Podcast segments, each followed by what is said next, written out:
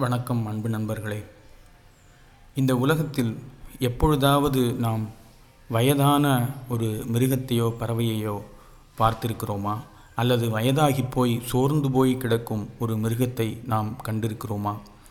அப்படி நாம் கண்டால் அது மிகவும் அரிதான ஒரு காட்சியாகவே இருக்கும் அல்லவா? ஆனால் இந்த உலகத்தில் ஏனோ மனிதர்கள் மட்டும் வயதானாலும் சரி உடல் நலம் குன்றினாலும் சரி தளர்ந்து போய் சோர்ந்து போய் கீழே விழுந்து கிடக்கிறான்.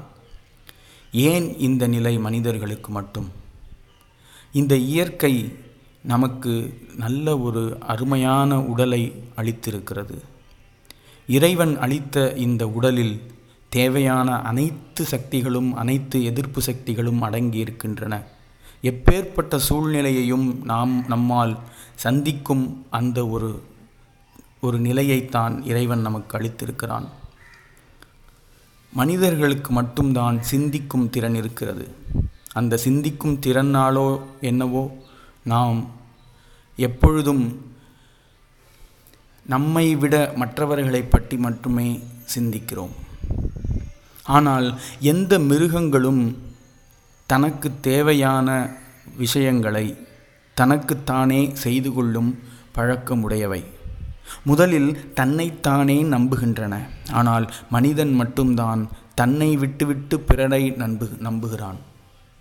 நாம் எப்பொழுது நம்மை விட்டு நம் உடலை மறந்து மற்றவரை நம்புகிறோமோ அப்பொழுதிலிருந்து நம் உடல் நமக்கு தேவையான வேலைகளை செய்ய மறுக்கின்றன.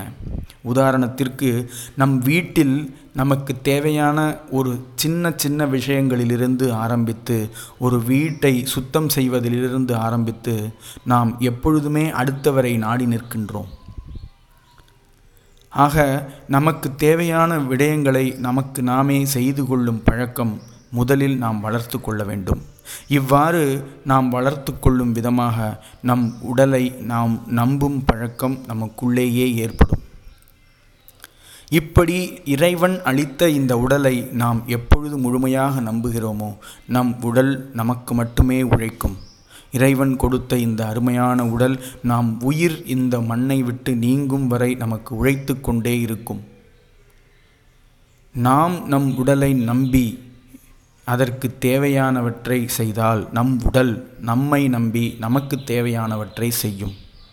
இந்த மனம் எப்பொழுதும் நம்முடைய கண்ட்ரோலில் அதாவது நாம் சொல்லும் விஷயத்தை அப்படியே நம்பிவிடும். ஆகையால் இப்போ நாம் பேசக்கூடிய அனைத்து விஷயங்களும் நல்ல முறையில் அது எப்பொழுதுமே நேர்மறை எண்ணங்களாக இருக்க வேண்டும். இந்த நேர்மறை எண்ணங்கள் நாம் ஆரோக்கியமாக இருக்கிறோம் என்பதை நம்மை நம்ப வைக்க வேண்டும். அதை நம்ப நம்ப நம் நம் நம் மனம் அதை நம்பி நம் உடலை அதற்கு தகுந்தாற்போர் வேலை செய்ய வைக்கும். ஆகையால் நண்பர்களே இன்று முதல் நமக்கு தேவையான விடயங்களை நமக்கு நாமே செய்து கொள்ளும் பழக்கத்தை நாம் உருவாக்கி கொள்ள வேண்டும். எப்பொழுதாவது நாம் சிந்தித்திருக்கிறோமா? நமக்கு ஒரு ஐம்பது அறுபது வயது ஆனால் சோர்ந்து போய் படுக்கிறோம். ஆனால் வயதான ஒரு மூதாட்டி தொண்ணூறு வயதிலும் நடந்து கொண்டு திரிந்து கொண்டு இருக்கிறார் அதற்கு காரணம் அவர் ஒரு கோடு போட்டு வாழ்கிறார் என்பதே உண்மை. இன்றைக்கு இருக்கக்கூடிய ஒரு காலகட்டத்தில் எப்படி வேண்டுமானாலும் வாழலாம் என்று நினைக்கும் அந்த ஒரு பழக்கம் மனிதர்களிடம் வந்துவிட்டது. இதனால்தான் நம் ஆரோக்கியம் நம்மை விட்டு போய்விட்டது. இந்த நேரத்தில் இதை செய்ய வேண்டும் இப்பொழுது எழுந்திருக்க வேண்டும் இப்பொழுது தூங்க வேண்டும் என்பதை ஒரு கட்டுப்பாடுடன் நாம் வைத்து கொண்டால் நம் உடல் அதற்கு ஏற்றவாறு நடந்து நமக்கு ஒத்துழைக்கும். அதை விடுத்து எப்பொழுது வேண்டுமானாலும் உறங்கலாம் எப்பொழுது வேண்டுமானாலும் காலையில் எழுந்திருக்கலாம் நாம் என்ன வேண்டுமானாலும் செய்யலாம் என்று ஒரு கோட்பாடுடன் இல்லை என்றால் நம் உடல் நமக்கு ஒத்துழைக்காது. இதைத்தான் அந்த மூதாட்டி செய்கிறார்.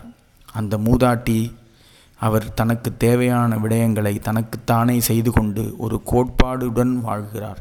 அந்த வாழ்க்கைதான் அவரை தொண்ணூறு வயதிலும் தெம்பாக நடக்க வைக்கிறது. இந்த ஒரு ரகசியத்தை நாம் புரிந்து கொண்டால் இம்மண்ணுலகில் நாம் நமக்கு ஆரோக்கியம் மட்டுமே நிச்சயம். நன்றி.